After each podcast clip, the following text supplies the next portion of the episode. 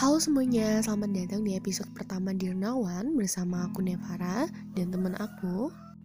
Widya dan hai Selamat mendengarkan episode pertama Dirnawan edisi spesial kuliah kerja ngomel. Yap, bener banget. Kuliah kerja ngomel kita bakal ngebahas putar coronavirus. Mulai itu dari apa itu coronavirus Lalu adanya PSBB di Indonesia dan dampak PSBB tersebut terhadap kehidupan kita. Kemudian pasca PSBB yaitu new normal, apa itu new normal dan apa dampaknya. Wah, menarik. Nah, untuk pembahasan pertama, gimana kalau kita bicara mengenai apa itu coronavirus dan asal muasalnya dulu nih Ra? Setuju nggak? Bener banget tuh ya. Terlebih kita harus tahu apa itu coronavirus karena udah bikin kita di rumah aja dalam rentang waktu 3 bulan itu lama banget dan kita harus tahu juga sejarah dari coronavirus itu sendiri Coronavirus itu pertama kali diidentifikasi tanggal 31 Desember 2019, tepatnya itu di Wuhan, China. Pada saat itu, ada seorang pria berumur 61 tahun yang menderita pneumonia yang cukup parah. Nah, sayangnya tanggal 9 Januari kemarin, ia meninggal dunia karena respirator yang failure, terus gagal ginjal dan organ-organ failure lainnya. Dan laki-laki ini adalah pelanggan reguler di Wanan Seafood Market, yang mana diduga adalah sumber outbreaknya coronavirus. Di Wanan Seafood Market, manusia, binatang segar, dan bahkan binatang liar bercampur aduk di suatu tempat. Sehingga tempat ini emang pas banget untuk bikin virus ini jadi gampang untuk nyebar. Soal yang sama kayak SARS sempat mewabah pada tahun 2002, 2003, dan juga MERS tahun 2012. Coronavirus ini juga termasuk zoonotic virus. Artinya virus ini berasal dari binatang diskas kelelawar, terus berlanjut ke binatang lain sebagai carrier, lalu berlanjut menginfeksi manusia. Nah, kalau berdasarkan Journal of Medical Virology, saintis di Cina itu udah mencoba mengcompare protein codes dari coronavirus dengan binatang-binatang lain yang biasanya jadi host coronavirus. Hasilnya ternyata untuk coronavirus yang baru ini, protein codesnya itu lebih mirip sama yang ada di ular. Cuma sekarang permasalahannya adalah uh, sulit bagi saintis ini untuk ngecek legitimasi dari penemuan ini. Soalnya sumber outbreaknya yaitu si Huanan Seafood Market tadi udah ditutup sama pemerintah setempat. Pemerintah Cina pun sempat dianggap ngeremehin coronavirus. Karena beberapa hari setelah ada korban meninggal pertama ada 8 orang yang ditangkap terus ditanyain sama diinterogasi oleh polisi karena dianggap udah nyebarin rumor yang berlebihan tentang kasus coronavirus. Terus sempat juga beberapa hari kemudian ada muncul di TV dokter spesialis paru-paru yang kebetulan dekat banget sama pemerintah China ngumumin bahwa penyakit pneumonia ini tuh under control dan gak separah yang orang-orang bilang. Walaupun banyak yang bilang kalau dibandingin sama kasus SARS, kali ini pemerintah China cukup gerak cepat dan jatuhnya itu cukup transparan. Nah, sekarang ini virus atau pandemik yang sudah menghebohkan dunia ini udah masuk ke negara kita yaitu Indonesia. Sampai-sampai kita tiga bulan lamanya itu di rumah aja. Karena diberlakukan pemindahan pekerjaan ke rumah masing-masing. Dan di Indonesia ini kan cuma beberapa daerah yang ngadain lockdown. Dan itu sempat simpang siur juga beritanya dan general daerah di Indonesia itu mengimplementasikan PSBB atau pembatasan sosial berskala besar. Nah, kita mau ngebahas tentang PSBB, apa itu PSBB dan apa dampaknya kepada kehidupan sehari-hari? Dari baik itu dari segi sosial, politik, ekonomi dan sebagainya. Oke, nah berarti dapat disimpulkan bahwa coronavirus dapat ditularkan dari satu spesies ke spesies lainnya. Seperti yang telah disampaikan tadi, ditularkan oleh hewan ke manusia. Untuk penularan dari manusia ke manusia, kemungkinan besar melalui droplet atau percikan dahak saat batuk ataupun bersin. Nah, coronavirus seperti yang kita ketahui sejak 11 Maret 2020 telah ditetapkan oleh WHO statusnya sebagai pandemi global. Kenapa pandemi global? Karena coronavirus merupakan wabah penyakit yang telah menyerang banyak korban di berbagai negara, dan seluruh warga di dunia berpotensi terinfeksi penyakit ini. Dengan dinyatakannya hal tersebut nih, WHO sekaligus mengkonfirm bahwa coronavirus merupakan kasus darurat internasional. Coronavirus sendiri sudah memandatkan eksistensinya di Indonesia, di mana kasus pertama dikonfirm pada 2 Maret 2020. Penanganan Indonesia terkait pandemi ini bisa dibilang lambat karena pada awal kemunculannya Indonesia dalam hal ini pemerintah dan juga masyarakatnya seperti menyepelekan pandemi ini. Ketidaksadaran dan sikap menyepelekan membuat Indonesia tidak tanggap dan terlambat meminimalisir dampak dari pandemi ini sendiri. Bahkan hingga sekarang, pemerintah Indonesia masih dinilai kurang baik dalam ketanggapan mengatasi coronavirus. Seperti yang dilansir oleh CNBC Indonesia, Oxford University memberikan skor D kepada Indonesia dalam hal penanganan coronavirus di dalam negeri. Ketidakselarasan juga terjadi saat mengeluarkan kebijakan lockdown atau karantina wilayah antara pemerintah pusat dan daerah. Pemerintah juga menuai kritik terhadap hal ini. Oleh karena keadaan yang semakin memburuk, barulah setelahnya Indonesia memperlakukan PSBB atau pembatasan sosial berskala besar sesuai peraturan pemerintah nomor 21 tahun 2020 sebagai tindak lanjut dari lockdown atau karantina wilayah. Hal ini diberlakukan pertama kali pada 10 April 2020. Pembatasan yang dilakukan di antaranya pergerakan orang dan barang, pembatasan kegiatan seperti sekolah dan bekerja yang kemudian dirumahkan, sampai kepada pembatasan penggunaan fasilitas umum dan kegiatan keagamaan. Hmm, berarti salah satu penyebab kelalaian dan juga keterlambatan pemerintah dalam menanggapi pandemi ini merupakan hasil dari disintegrasi antara pemerintah pusat dengan pemerintah daerah. Yap, dan ketidakselarasan kebijakan tersebut berimpak kepada ketanggapan penanganan dari coronavirus itu sendiri. Kalau aku melihatnya lebih kepada koordinasi yang tidak jelas antara pemerintah pusat dan daerah. Nah, hal ini pada awalnya membuat masyarakat kebingungan kan?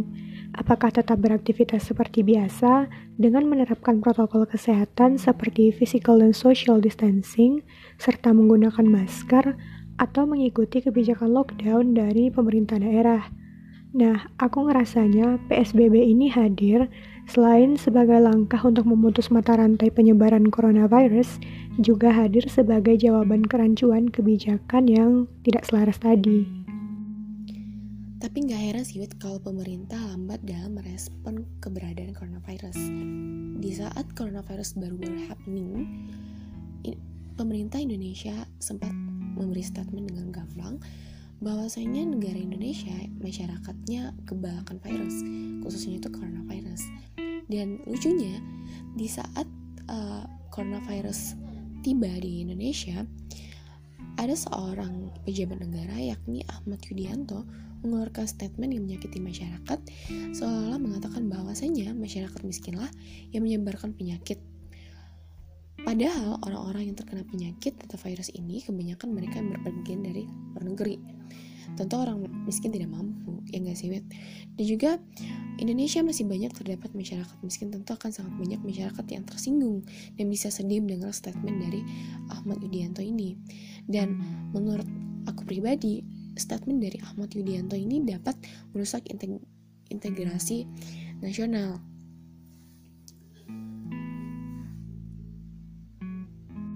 Nah, kalau bahas tentang kebijakan pemerintah tentang lockdown or PSBB, kalau di Sumatera Barat sendiri itu melakukan PSBB ya kan. Jadi kita lebih ngerti tentang bagaimana PSBB di daerah kita masing-masing dan kita bakal bahas di sini. Untuk tidak memperpanjang atau kita tidak memperluas bahasan kita sampai dari dari Sabang sampai Merauke, kita bakal bahas PSBB di Sumatera Barat khususnya. Pembatasan sosial berskala besar itu udah kita rasain dari kalau aku ya dari akhir Maret atau pertengahan Maret sampai akhir Juni ya sih dan selama itu tuh bener-bener di rumah aja kalau nggak ada keperluan. Terus pas keluar pun itu kayak parno.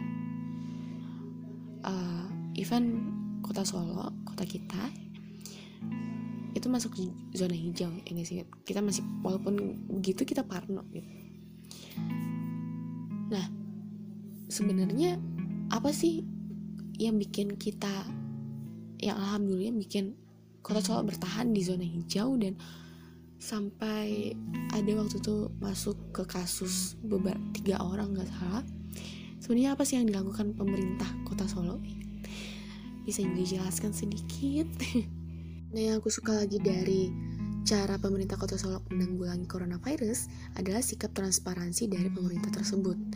Di saat ada tiga orang yang terinfeksi coronavirus pemerintah kota Solo segera untuk memberikan berita atau mengeluarkan uh, pengumuman bahwasanya kota Solo ada yang menerima kasus coronavirus sebanyak tiga orang dan di mana aja ke keberadaan mereka.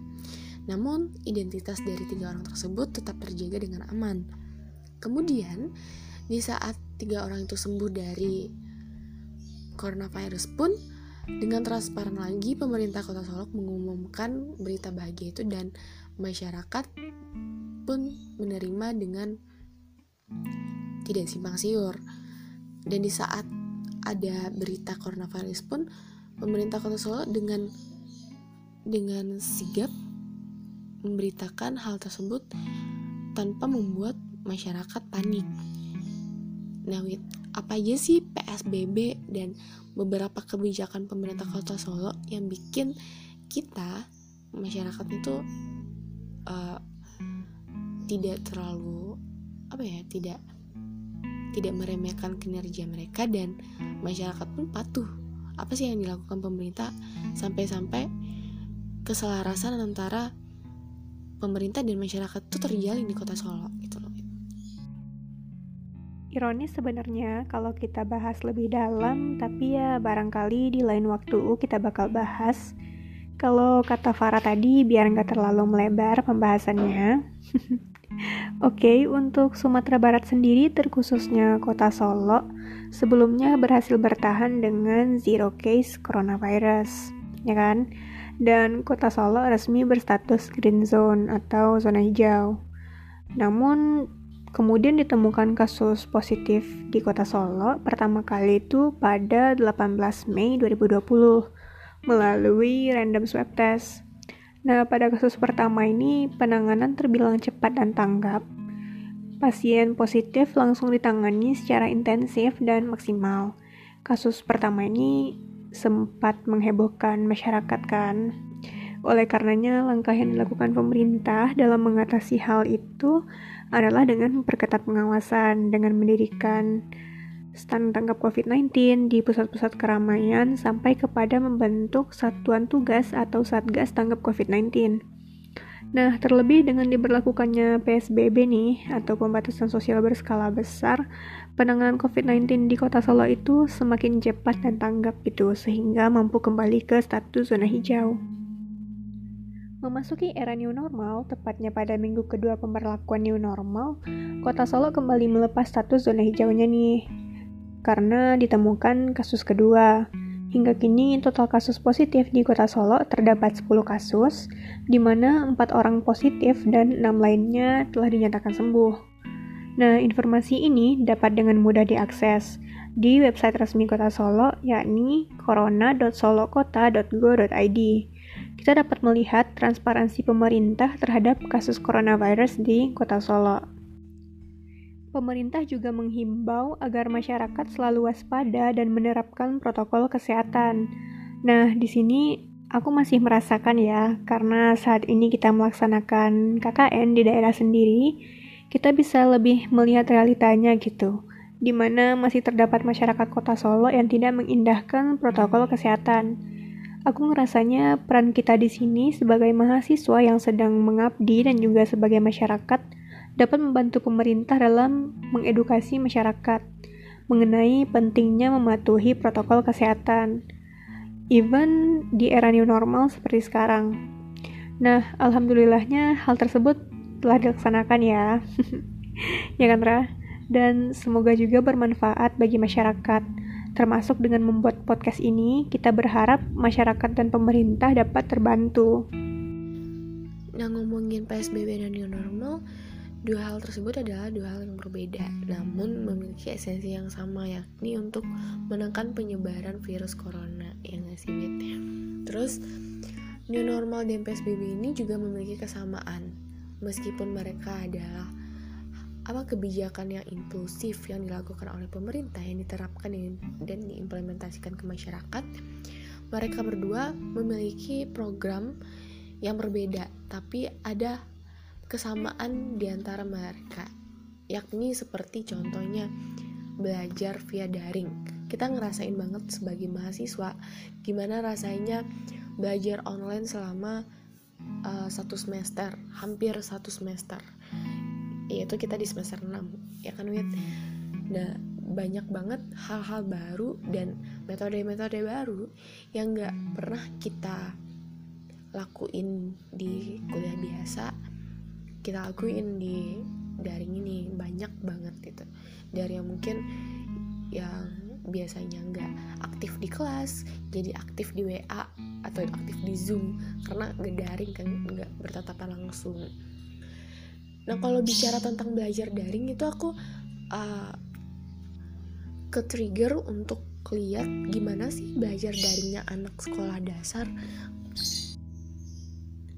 Ya, secara sekolah dasar merupakan tetakan awal untuk latihan bersosialisasi. Terus, anak sekolah dasar mungkin kapabilitas mereka untuk menggunakan barang-barang elektronik itu terbatas. Tapi kalau kita kaji lebih dalam, tentang positif dan negatifnya belajar daring, mungkin di bagian positifnya kita bisa melihat siswa bisa mendapat materi dengan mudah dan belajar mengevaluasi pembelajaran sendiri di mana pun mereka berada. Nah kedua, itu semua siswa bisa belajar baik di ruangan tertutup maupun di ruangan terbuka.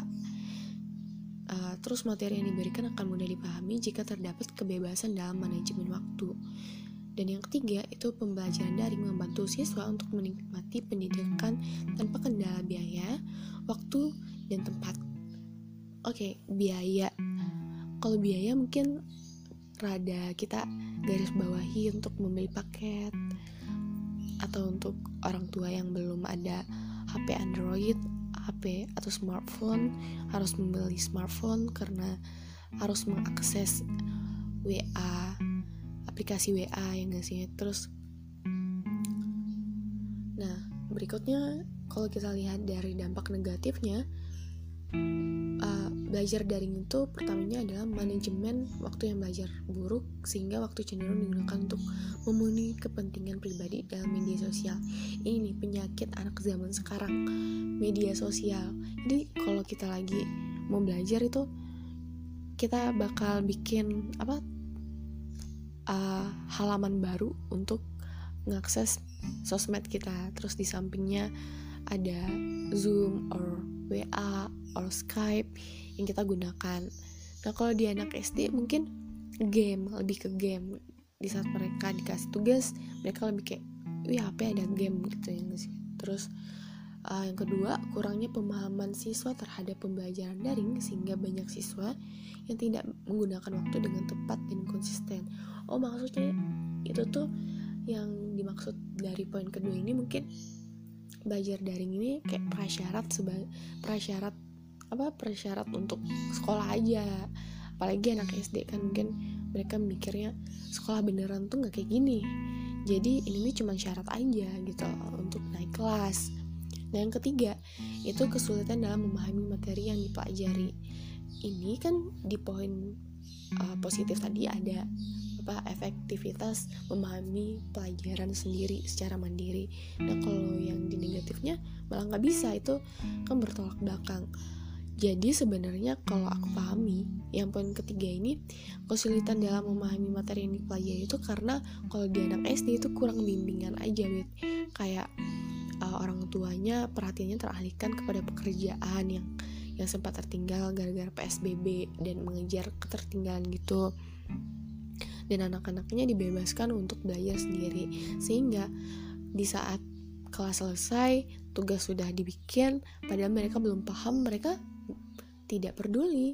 Mereka uh, tidak tahu akan tempat bertanya itu nggak ada karena kurangnya bimbingan orang tua. Dan kembali lagi karena daring. Nah yang keempat program belajar daring ini kurang efektif karena tidak menjangkau banyak siswa karena banyak siswa yang bertempat tinggal di daerah yang jauh dari jangkau internet. Sehingga mereka ketertinggalan informasi dari sekolah.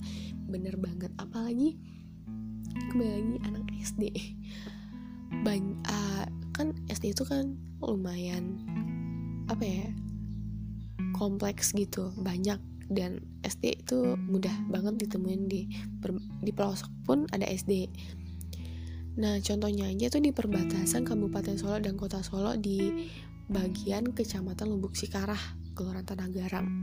Itu nggak semua masyarakat di sana tuh menengah ke atas, tapi banyak golongan dari menengah ke bawah, uh, which is orang tua mereka belum punya kapabilitas untuk membeli smartphone yang bagus atau metode pembelajaran daring yang membingungkan juga tidak dapat direspon secara bijak oleh orang tuanya.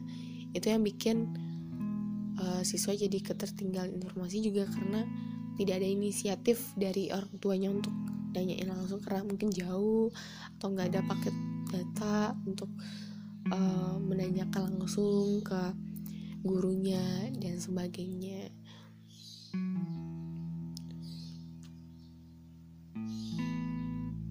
ada beberapa saran khususnya untuk para guru, orang tua, dan juga siswa ataupun siswi.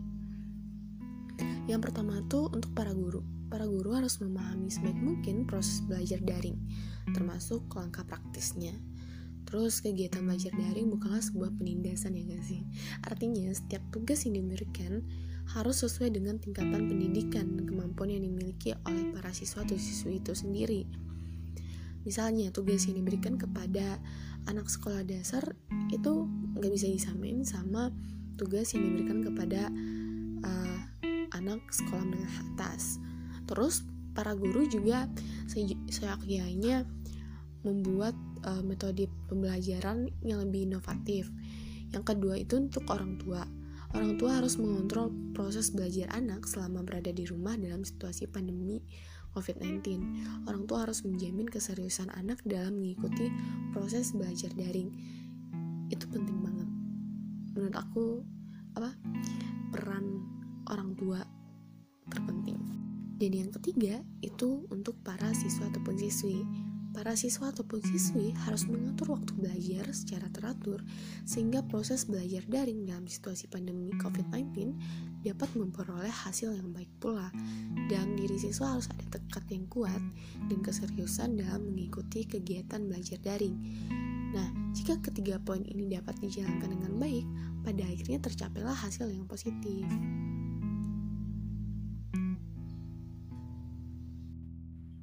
Benar banget sih, Ra.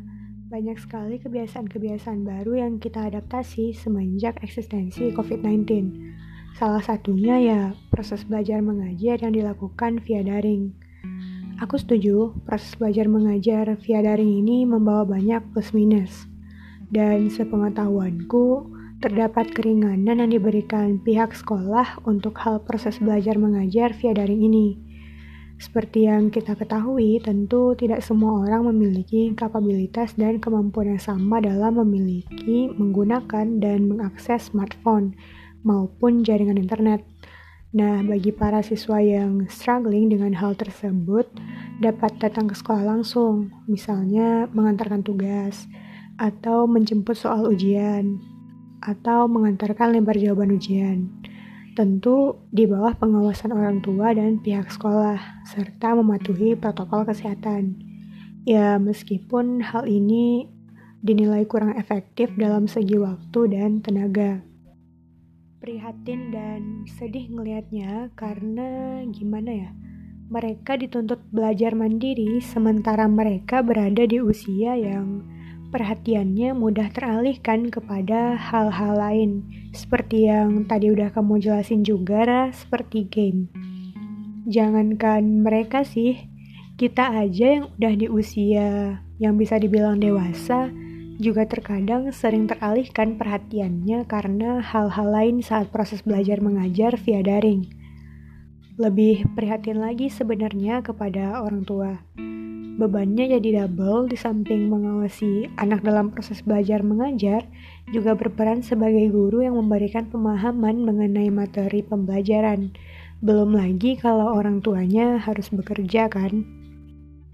Dari sini kita bisa lihat bahwa hampir setiap kalangan itu terdampak oleh eksistensi COVID-19. Kalau aku sih, sarannya lebih kepada seluruh masyarakat untuk dapat selalu mematuhi protokol kesehatan. Karena kita semua terdampak, aku berharapnya meskipun sulit, kita setidaknya dapat mencegah penularan COVID-19, sehingga penanganan terhadap kasus positif lebih mudah dan cepat dapat ditangani oleh ahlinya. Setidaknya, dengan menjaga diri kita sendiri dan orang sekitar, kita udah berkontribusi dalam membawa perubahan. Terima kasih sudah mendengarkan podcast Dirnawan edisi spesial Kuliah Kerja Ngomel. Sampai jumpa.